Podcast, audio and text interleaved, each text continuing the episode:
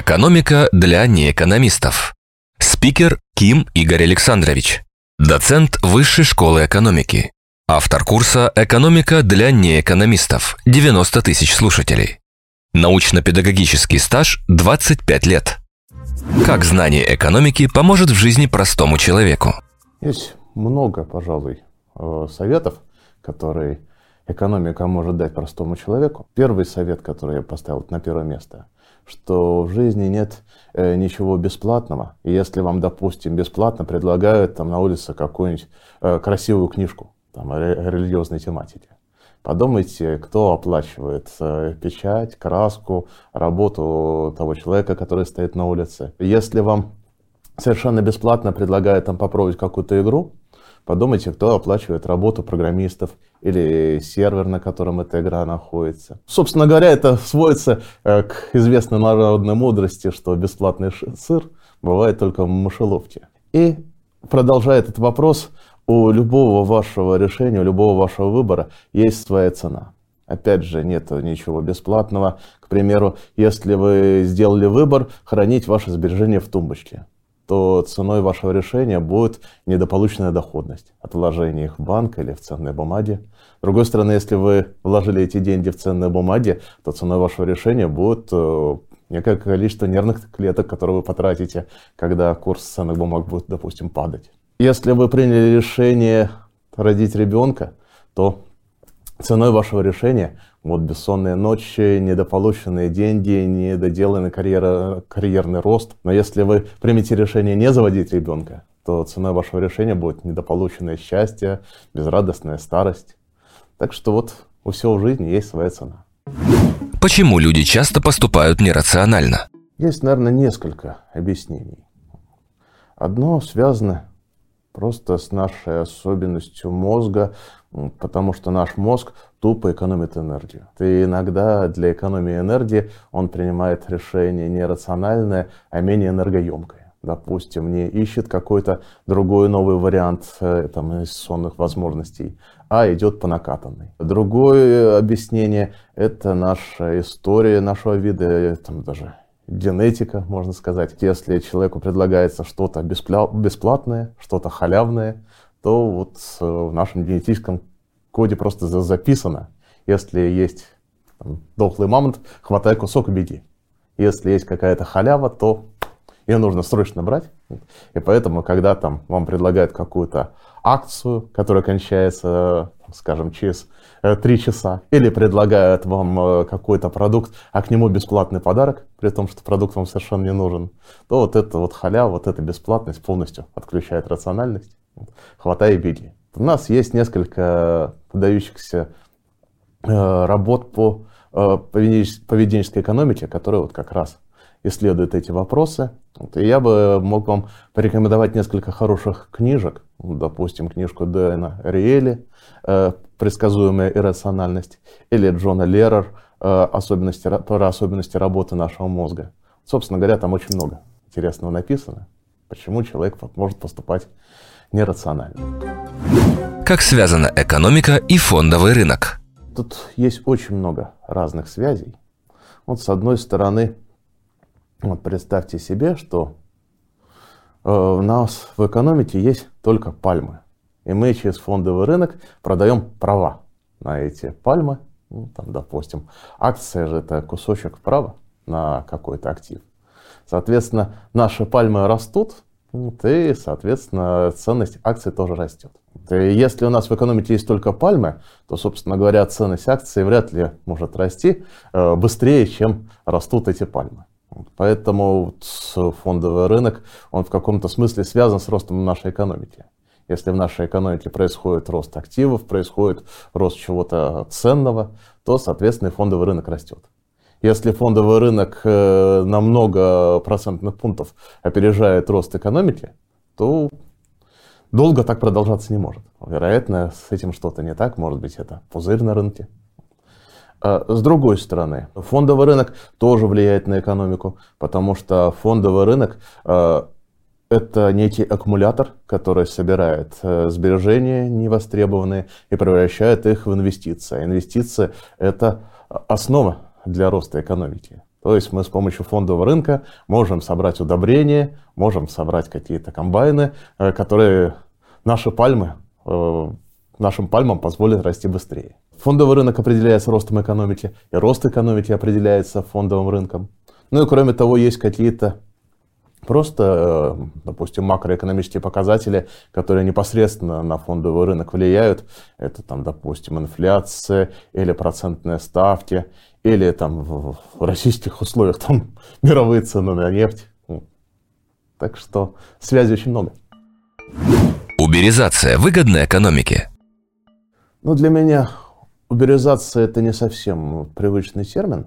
Если под уберизацией понимать исчезновение каких-то посредников между покупателями и продавцами и их замена на каких-то крупных агрегаторов, вот, типа того же самого Uber, то я как экономист считаю, что уберизация на рынке увеличивает конкуренцию, упрощает вход на данный рынок, а конкуренция с точки экономиста – это всегда хорошо. От конкуренции кто-то страдает, но кто-то получает выгоду.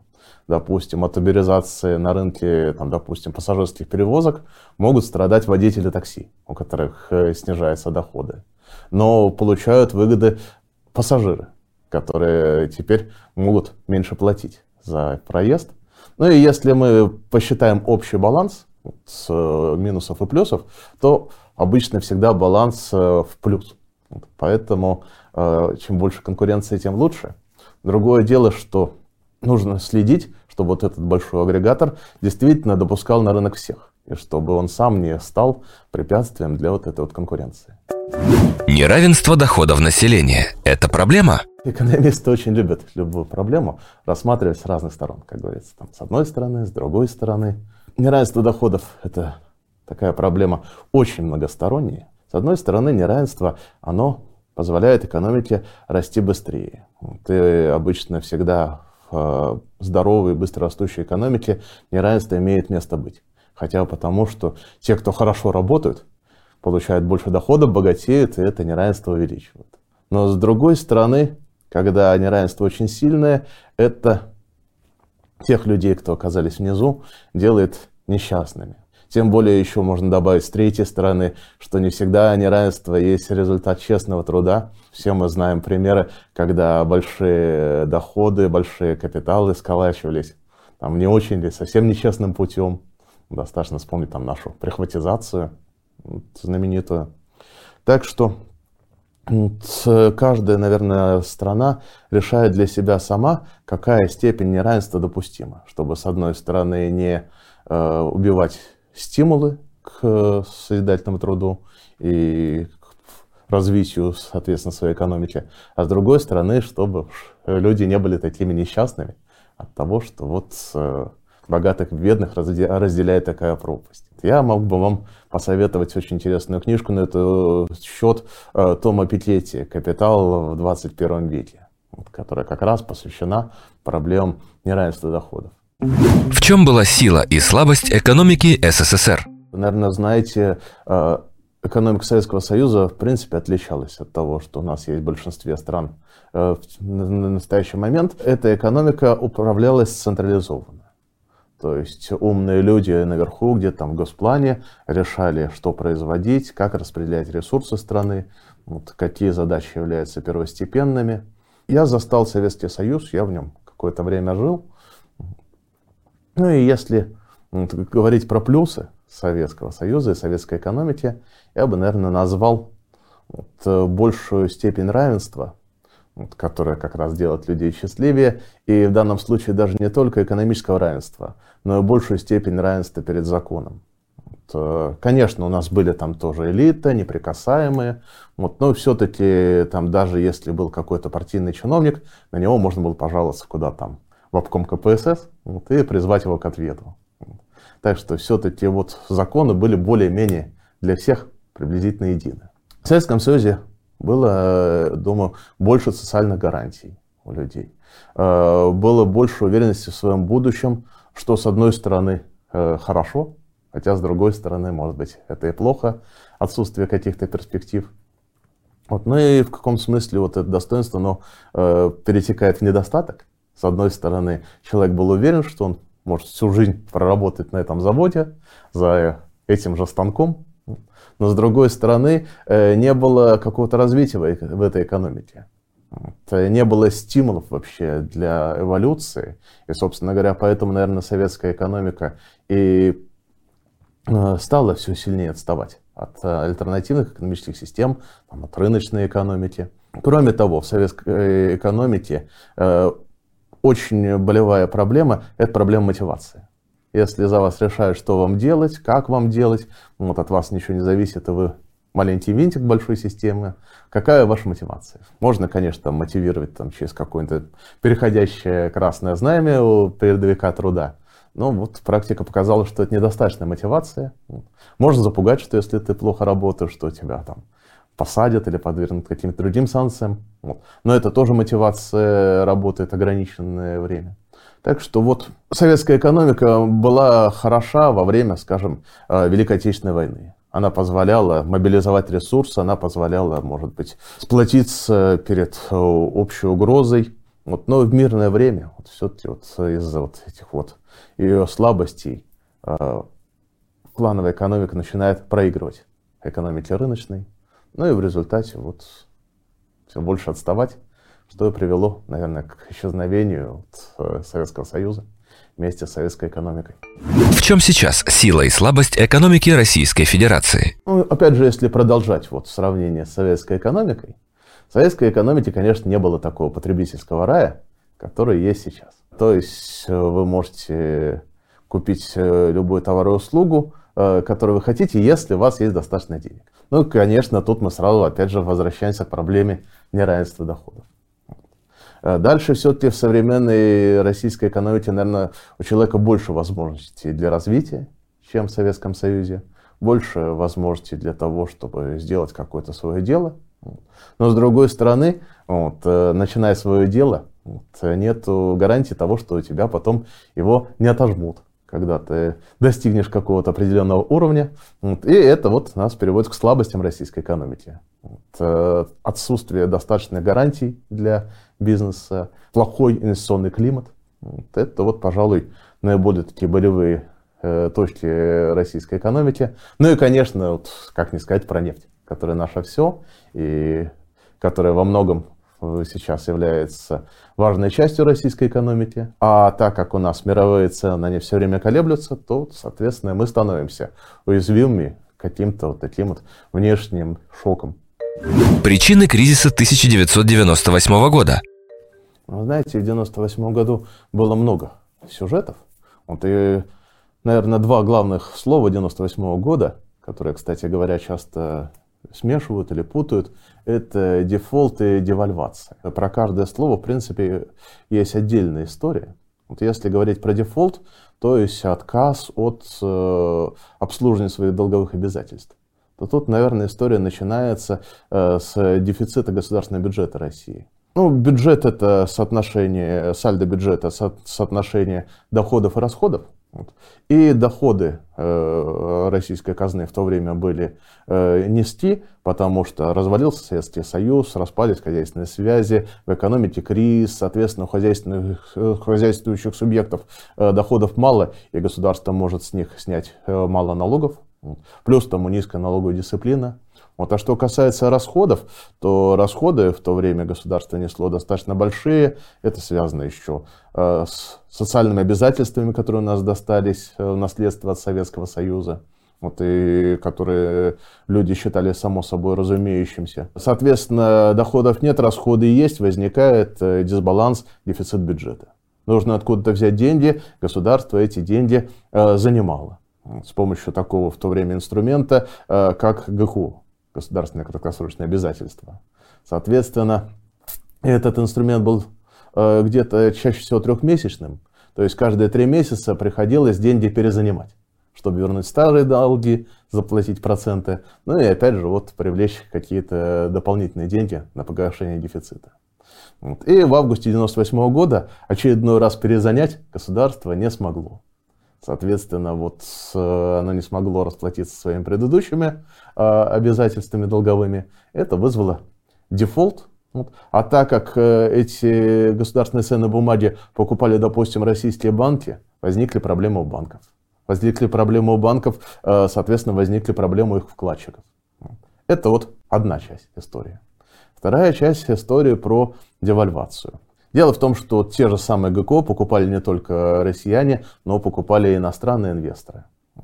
И эти иностранные инвесторы по каким-то причинам, в том числе независящим от нас, в 1998 году стали уходить. Случился кризис там, весной 1998 года в Юго-Восточной Азии, это всех инвесторов напугало. Снизились цены на нефть, соответственно, это тоже вот против российской экономики. И инвесторы из России стали массово уходить. Ну и кроме того, что это вот создало проблемы для долгового рынка, это еще создало проблемы для валютного рынка, потому что когда массовый происходит отток капитала из страны, в ней падает обменный курс. Если у Центрального банка есть достаточно валютных резервов, то этот обменный курс можно поддержать, не дать ему сильно упасть. Но у Центрального банка России в то время резервов было недостаточно. Международный валютный фонд, который мог бы помочь в такой ситуации, помог слишком поздно и слишком мало. Ну и в результате вот Центральный банк не удержал курс, и рубль обесценился к другим валютам. Ну а, соответственно, другие валюты выросли по отношению к рублю, и курс доллара у нас, к примеру, вот, подскочил многократно. Так что вот дефолт, девальвация, два главных слова 1998 года. Откуда берется инфляция? С точки зрения экономиста-теоретика у нас есть две основных причины инфляции. Инфляция спроса, инфляция издержек. Или инфляция предложения, можно так сказать. Вот, инфляция спроса связана с тем, что растет спрос на различные товары и услуги, а когда растет спрос, то растут и цены. И рост спроса может быть связан с разными причинами. Допустим, в стране слишком много денег, и люди хотят эти деньги потратить. Или, допустим, спрос порождается государственной политикой. Государство предъявляет спрос на какие-то товары и услуги, ну и, соответственно, это тоже разогревает рост цен. Или рост спроса может прийти из-за рубежа. Допустим, растет спрос на наши экспортные продукты, на ту же самую нефть. Рост спроса может быть связан с так называемыми инфляционными ожиданиями. Если люди ожидают, что в будущем будет все дороже, они сейчас покупают, пока не подорожало. Опять же, вот спрос растет, и как бы ожидания самооправдываются. Это работает как в случае гречки. Если все ожидают, что гречка подорожает, соответственно, бросаются в магазины, гречка дорожает. И на фондовом рынке, если все ожидают, что там акции Tesla подорожают, они дорожают. Ну и в целом для экономики. А инфляция издержек — это связано с удорожанием продукции для производителей в связи там, с ростом стоимости сырья, в связи с повышением, там, допустим, издержек на рабочую силу, в связи с повышением тарифов, допустим, естественных монополистов, это транспортные расходы, это расходы там, на электроэнергию, к примеру, или на что-то еще. Может подорожать импортное сырье, которое мы закупаем из-за скачка курса иностранной валюты. Так что вот разные причины. В конечном итоге у нас просто инфляция может прийти из-за рубежа, потому что, опять же, курс доллара подскочил, а в потребительской корзине есть достаточно много импортных товаров и услуг. И, соответственно, повышение курса доллара их делает дороже, автоматически разогревает инфляцию в России. Я бы еще хотел добавить, что про инфляцию лучше посчитать профессионалов. Очень вам советую обратиться к сайту Банка России. Там есть раздел «Денежно-кредитная политика». И там очень доходчиво, очень профессионально описывается как раз, что такое инфляция, откуда берется инфляция, что Центральный банк делает для борьбы с инфляцией. Как победить инфляцию? Есть проблема, конечно, с инфляцией, почему Центральному банку не удается вот в последнее время с ней справиться. Ну вот, во-первых, я уже говорил, что один из источников инфляции – это инфляционные ожидания. Если все ожидают, что цены будут расти, этого ожидают покупатели, этого ожидают производители и, соответственно, корректируют свою ценовую политику, этого ожидают работники и, соответственно, требуют повышения заработных плат, какой-то индексации, то вот получается, что инфляция, она в головах, а инфляцию в головах победить достаточно сложно. Тем более в нашей стране, когда у нас что-то обещают, Люди очень часто воспринимают это с точностью до наоборот. Вот, и обещание победить инфляцию в головах у людей трансформируется, наоборот, в ожидании, что инфляция будет еще сильнее. Это вот одна проблема. Вторая проблема. Многие факторы инфляции не контролируются Центральным банком, они приходят к нам извне. Допустим, то же самое повышение цен на нефть. Или какие-то другие факторы, там, увеличение денежной массы в Соединенных Штатах. Поэтому это не такая задача, как можно подумать, борьба с инфляцией. Вот, но Центральный банк изо всех сил старается ее победить. Он многократно уже повышал ключевую ставку, а повышение ключевой ставки — это как раз вот такая вот антиинфляционная мера. Я бы сравнил с антибиотиком. Когда вы принимаете антибиотик, вы ожидаете какого-то полезного эффекта в организме, но одновременно он убивает и полезные бактерии. Соответственно, вот повышение ключевой ставки — это тоже такой антибиотик. Его назначение — это борьба с инфляцией, но одновременно он может вызвать какие-то негативные явления в экономике, там, допустим, замедление там, экономического роста или там, уменьшение кредитной активности или что-то еще. Большая зарплата стимулирует к большему труду или нет? Есть такая хрестоматийная кривая индивидуального предложения труда, вот такой вот кривой формы. Вот, и эта форма говорит о том, что на начальном этапе, пока вы повышаете человеку зарплату, это стимулирует его работать больше. Но начиная с какого-то момента, ровно наоборот, повышение заработной платы стимулирует человека работать меньше. И если говорить языком теоретиков, там есть два эффекта, так называемые эффекты замены и дохода. И эффект замены состоится в том, что когда вы повышаете человеку зарплату, ему становится просто слишком дорого отдыхать. Я вот отдыхаю, я мог бы это время работать и получать деньги. Если мне за каждый час платят 1000 рублей, то я час не поработал, 1000 рублей потерял. Соответственно, чем больше зарплата, тем больше вот эти потери. И человек, чтобы не терять доход, готов работать больше, заменять свой отдых на денежный доход. Вот это эффект замены. А эффект дохода говорит, что если ты становишься богаче, если у тебя повышаются доходы, ты можешь себе позволить больше того, что ты любишь. А человек любит в том числе отдыхать и бездельничать. Соответственно, если ты такой богатый, зачем ты вкалываешь, как муравей? Отдохни, ляг под пальмой, там, возьми себе там, кокосовый там, коктейль и наслаждайся жизнью. Так что вот начиная с какого-то момента, когда у человека доходы становятся слишком высокими, эффект дохода ему шепчет: прекращай так вкалывать и начинай отдыхать.